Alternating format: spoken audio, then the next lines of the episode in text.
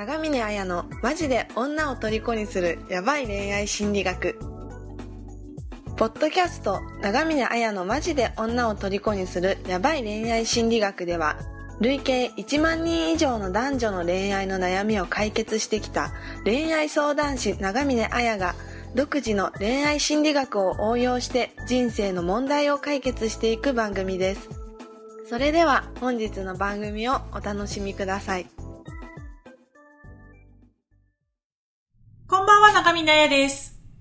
こんばんは、インタビュアーの村松です。はい。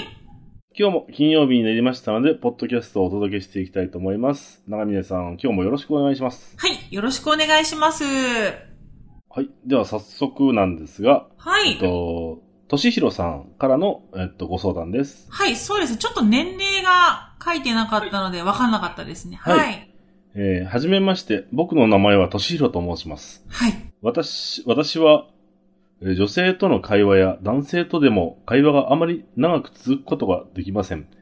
会話はできるのですが、話を広げたり膨らませて楽しませたりすることが全くと言っていいほどできません。仕事では自分の考えや思うことを話しているつもりですが、相手にうまく伝わりません。プライベートでは友達も数少なく遊んだりもあまりせず、一人でいる日々が多いです。本当は友達を増やして楽しい日々や恋人を作り、結婚、笑顔の毎日を過ごして楽しい人生にしたいと思うのですが、現実は全く違うので、変わりたいと思いはあるものの、何をすればいいのかもわからずで、休みも週1日で時間をうまく使うこともできずに、休みが終わることも多々あり、先日も一度は復縁できた彼女に再度振られてしまい、ダメな自分に嫌気がします。趣味もなく、新たな試みとして自宅で軽い筋トレをして運動をするようにしているのですが、何でしたっけ？あ、そうですね、これ農業です。農業ですね。農業を放置しすぎて、はい、8月上顎の手術をしなければならない状態まで深刻な状態で、不安と手術の恐怖心で筋トレもできないのができていないので、自分にさらに自信がなくなってしまいました。元カノには手術までに彼氏ができてなかったらユニバで遊ぼうと、僕にとって最後のチャンスだと思っているので、長峰さんの講座に参加させていただきました。はい。彼女を楽しませてあげたいのです。どうかご指導の方をよろしくお願いします。ということです。はい、なるほど、はい。そうですね。途中、はい、村松さんが読めなかった漢字は、農用っていう、海ってことですね。海。上顎に海ができちゃってってことです。さっきね、これ、ね、相談文読み上げる前に難しい漢字で、はい、Google 先生を検索してた感じなんですよね。はい。で、予習したのに忘れました。すいません。いや、でも、あれですね、としひろさんですよね。としひろさん。はい。は、だからなんか人生何もかもうまくいってないっていうことをちょっと訴えてる感じがありますよね。そうですね。はい。女性だけじゃなくて男性との会話っていうのも長く続けられないし、まあ広げたり膨らましたりもできない。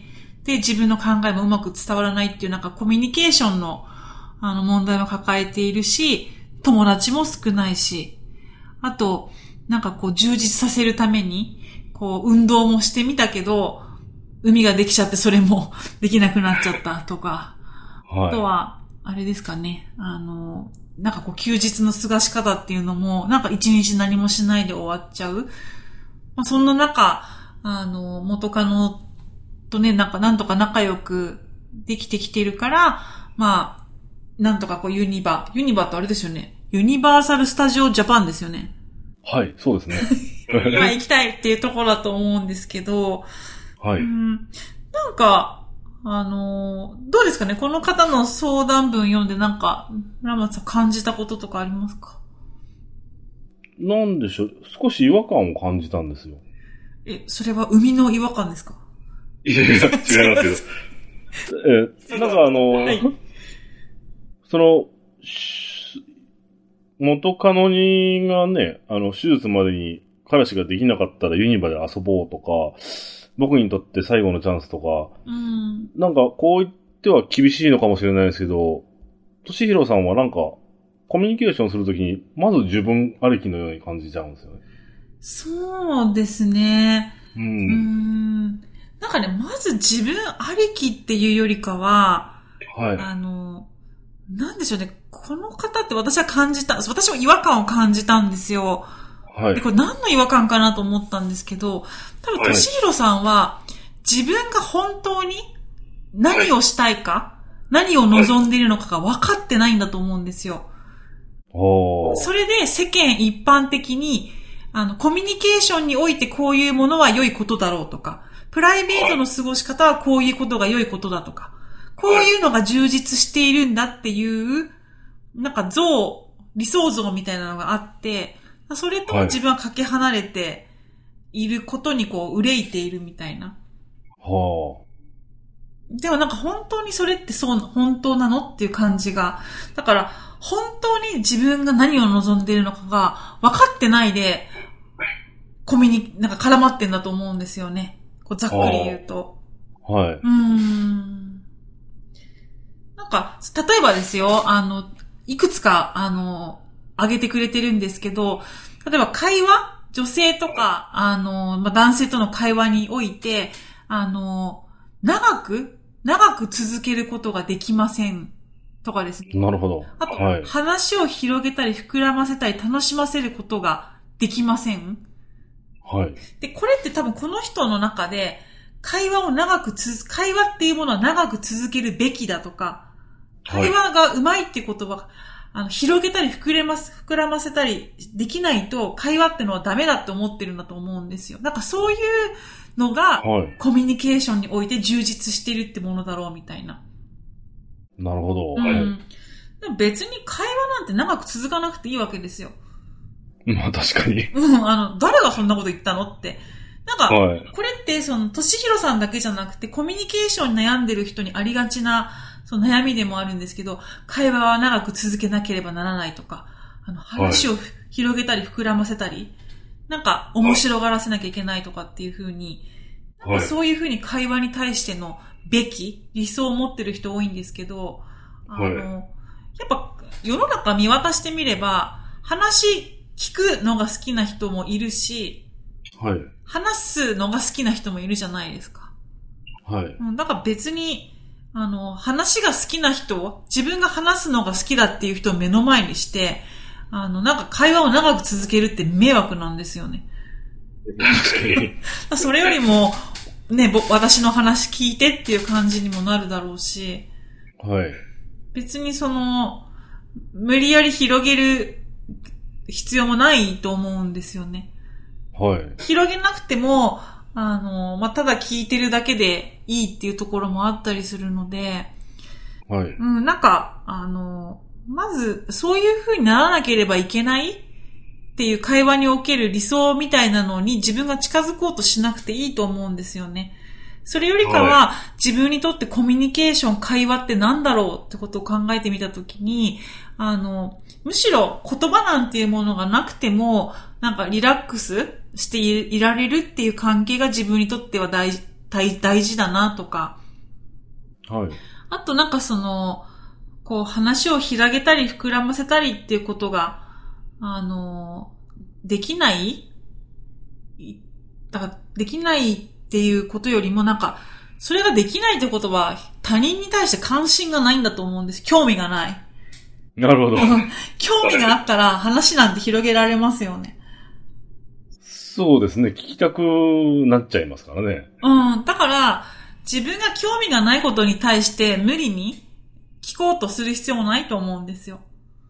はい。うん、例えば、私とかだったら、こう、いろんな人がこう集まってるところによく行きますけど、例えば誰かが離婚の危機にあるとか、なんか、長峰さん彼女できないんですよとかって言われると、まあそういう人間関係のことは興味あるわけですよ、自分が。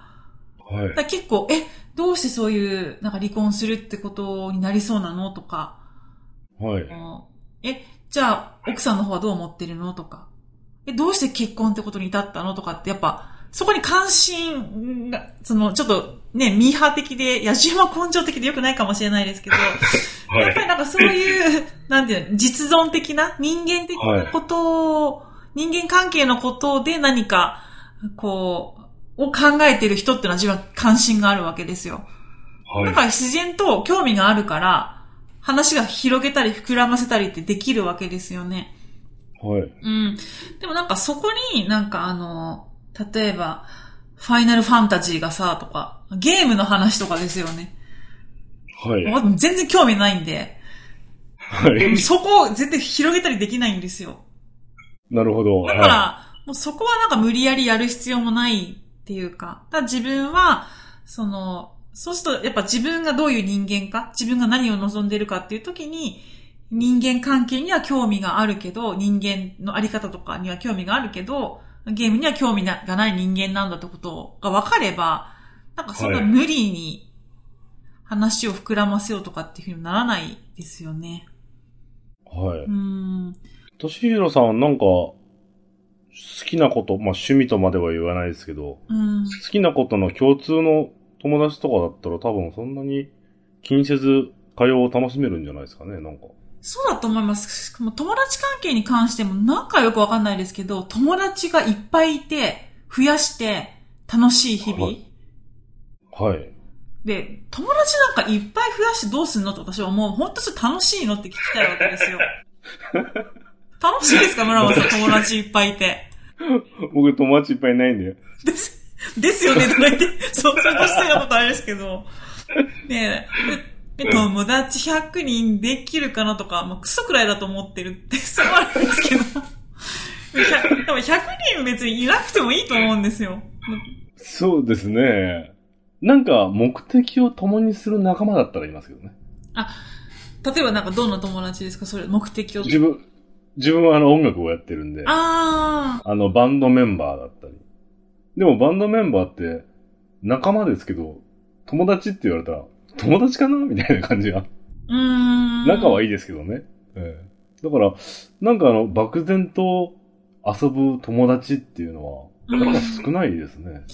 そう、だから、いっぱい友達がいてっていう時に、例えば、私とかが人間関係とか、人間ってなんだろうって考えてる人といる時に充実してるのに、友達たくさん増やそうと思って、なんかゲーム好きの友達ばっか集まっちゃって、全然楽しくないじゃないですか。はい、そうですね、はい。友達増やすことが別に人生充実してるわけじゃないんで、だそこも、なんか友達がいっぱいいるってことが充実してるって思い込んでる。はい。だそこも、私恋人を作り結婚笑顔の、恋人を作って結婚することが必ずしも幸せとは限んないわけです。やっぱ人にとって。はい。やっぱ、煩わしいことたくさんあるじゃないですか。ありますね、はい。やっぱり、ね、こう、トイレ掃除どっちがするのとか。はい。なんかちょっと、この間ありましたけど、これは君がつけたうんこだとか。まあ、なんか、そういうことに、なんでこんなこと話すのはよくわかんないですけど。はい。ちょっとね、そういう、やっぱいざこやざもあるわけですよ。はい。そういう煩わしさとか、ね、いろいろ揉めることもやっぱり、あるわけじゃないですか、親戚関係とか。そうですね。考えが違った時には。それをどう修正していくか、どう折り合いつけるかっていうところもあるので、本当に恋人がいて結婚することが、必ずしも幸せとは限らない人によってはってことがあるので、はい。なんかもう話がすごく、細かく話していきましたけど、要は、なんか、こう、復縁っていうことだけじゃなくて、とにかくなんか自分の人生が、人とのコミュニケーションにおいても、恋人との関係においても、友達との関係においても、休日の過ごし方、あるいはその体を鍛えるとかそういうことにおいても、なんか全部自分って充実してなくて自信が持てないって言ってるわけですよね。はい、それは、なんか他人の欲望、世間一般的にこういうことが幸せとされているだろうみたいなことを念頭に、それに合わせようと、無理してるからおかしなことになるってことですね。あ、なるほど。そう、だからもう普通とかないんで、そんなのに合わせてたら、幸せになれないんで、もう自分が何を望んでいるのかっていうのをこのいろんな要素において、はい、コミュニケーションではこういうのがいい、パートナーシップはこんな風な関係がいいや、友達っていうのだったらこういうのが理想だなとか、はい、筋トレなんかしなくていい、俺はデブで食いまくってる方が幸せなんだって人もいるわけですよ。それはそれでいいじゃないですか。だから自分が本当にどうしたいのかっていうのを明確にすると幸せになれるし、自分がこうしたいっていうのを打ち出すと、そういう人が寄ってきますから。はい。多分、村松さんのところに、ウェイ、はい、ゲームしようぜって人は来ないと思うんですよ。あ、僕ゲーム好きですよ。あ、そうですか。まあ、例えばなんかまた別の嫌いなものってありますか、はい、なんか。嫌いなものですか？あんま、なんで全部乗っちゃう人です。あ、ちょっと、あれ友達いっぱいいるじゃないですか、ちょっと。浅く乗ります。浅く乗って、結構早く逃げます。でもなんかこうね、村松さんと仲間意識が体感できるって言ったらやっぱ音楽の人とか、そういう人が。そうですね。だから。寄ってきますね。はい。やっぱ自分が好きなことを打ち出しておくと、そこに共感してくれる人が来てくれると、はい。思うので。やっぱなんか、うん、自分の幸せって自分にしかわからないし、やっぱり世間一般の幸せなんてないですよね。やっぱ特別ですよね、全部は。ええ。本当にそう思います。なんかこれってね、今私が言ったことって人との関係だったりコミュニケーションだったりってことですけど、例えばこのポッドキャストの配信自体もそうなんですよ。例えば、はい、まあ、ポッドキャストだけじゃなくても、いろいろその恋愛相談とか受けてる人っているじゃないですか。私にも他の番組やってる人がいるわけですよ。はい。でも、私って恋愛のテクニックとかあんま語らないんですよね。それって、恋愛って人間関係の一部だと思ってるから、人としてのあり方ってどうなのとか、人生ってどうなのっていう話にやっぱなっちゃうわけですよ。はい。そうすると、細かい LINE の送り方の時の鉄板な言葉とかですね。はい。だから、こういう風に口説けば落ちますよとか、あとは、こういう風にレストランで失敗した時には、こういう風に切り返そう、みたいなことを知りたいっていう人は寄ってこないわけですよ。はい。でも、もうそれでいいと思うわけですよね。なんか、その恋愛の、自分のポッドキャストの配信を、はじめやっぱ万人に好かれたいと思ってたわけですよ、私も。え？そうです、そうです。だから、みんなに好かれることをやって、なんか人気者の長身になんないとみたいな。ああ、思ってたんですね。思ってたわけです。はい。でも、どんなにそうやってもクレームはやっぱ来るわけですよ。来ますよね、やっぱりどうしても。はい。で、じゃあ自分が好きなことだけをバンバンもう言ってやれと思って、自分の考えをしっかり発揮しておこうって思っても、同じぐらいクレームが来るし、はい、やっぱ同じぐらいファンだって人は来るわけですよ。はい。むしろなんか、そこがいいみたいな人がやっぱ、いっぱいメールくれるわけですね。自分が好きだ、はい、自分はこう思うよってことをしっかり発信していくと。はい。うん、だから、なんか人に合わせるってことはしなくていいっていうか。ああ、そうですね。うん。それこそ話が戻っちゃいますけど、僕も音楽でそうでしたね。あ、例えば、どんな感じでやっぱり、受けるようなコード進行の曲を作ろうみたいな感じでやって、うん、やっぱり批判は多く、でもやりたい放題やっても、批判は多いけど、その方が嬉しいみたいな。やりたいことやったからみたいな。国評も嬉しかったですね、そうなると。そうですよね、なんか、やりたいことをやってると国評もね、うっせえよみたいな、はい。それはそれでいいんだみたいな。でもこんなにね、好きだって言ってくれるし、共感してくれるし、役に立ったっていう風に、はい、まあ、きっちり自分が本当にこれはいいことなんだって思うことをやっていった方がやっぱり響いてくれる人って多い、はい、仲間って増えていくと思うんで、さっきの村松さんのそのコード進行とかね、音楽においてもやっぱりそうなわけですから。はい、そうですね。はい。はい、じゃあ、としひろさんは、自分にとって何が幸せなのか、自分のことをもう少し考えてみるというか。そうですね。ね、具体的に紙に書き出すといいと思います。項目を分けて、はい、人との会話とか、女性との関係はどうしたいとか、友達関係はどんな風にしたい？あとは、休日の過ごし方はどんな風にしたい？あとは、健康とか体の面はどういう風にしていきたいとかっていう風に項目をね、書いて、自分はこういう風なことがしたいとか、はい、こういうことがいいとかっていうのをどんどん書き出していく。逆に、こういう人間関係は嫌だとか、はい、こういう風に筋トレばっかしたくないとか、逆に、はい、それは嫌だなってことも両方書き出していくと、すごく自分っていうものが明確になって、人生がうまくいくようになると思いますので、はい、ぜひそれをやってください。はい。はい、じゃあ、としひろさん、ぜひ、自分の好きなこと、嫌いなことを書き出して、はい、自分を知るという作業をやってみてください。はい、そして、メールください。はい。じゃあ、本日はそんな感じで、最後まで聞いてくださってありがとうございました。ありがとうございました。本日の番組はいかがでしたか？番組を聞いていただいたあなたにプレゼントがあります。インターネットで長峰綾と検索すると、長峰綾のホームページが表示されます。そちらにお名前とメールアドレスを入力していただくと、長峰綾がマジで女を虜にする恋愛心理学について解説した音声プレゼントを受け取ることができます。必ず受け取ってくださいね。それでは次回の放送をお楽しみに。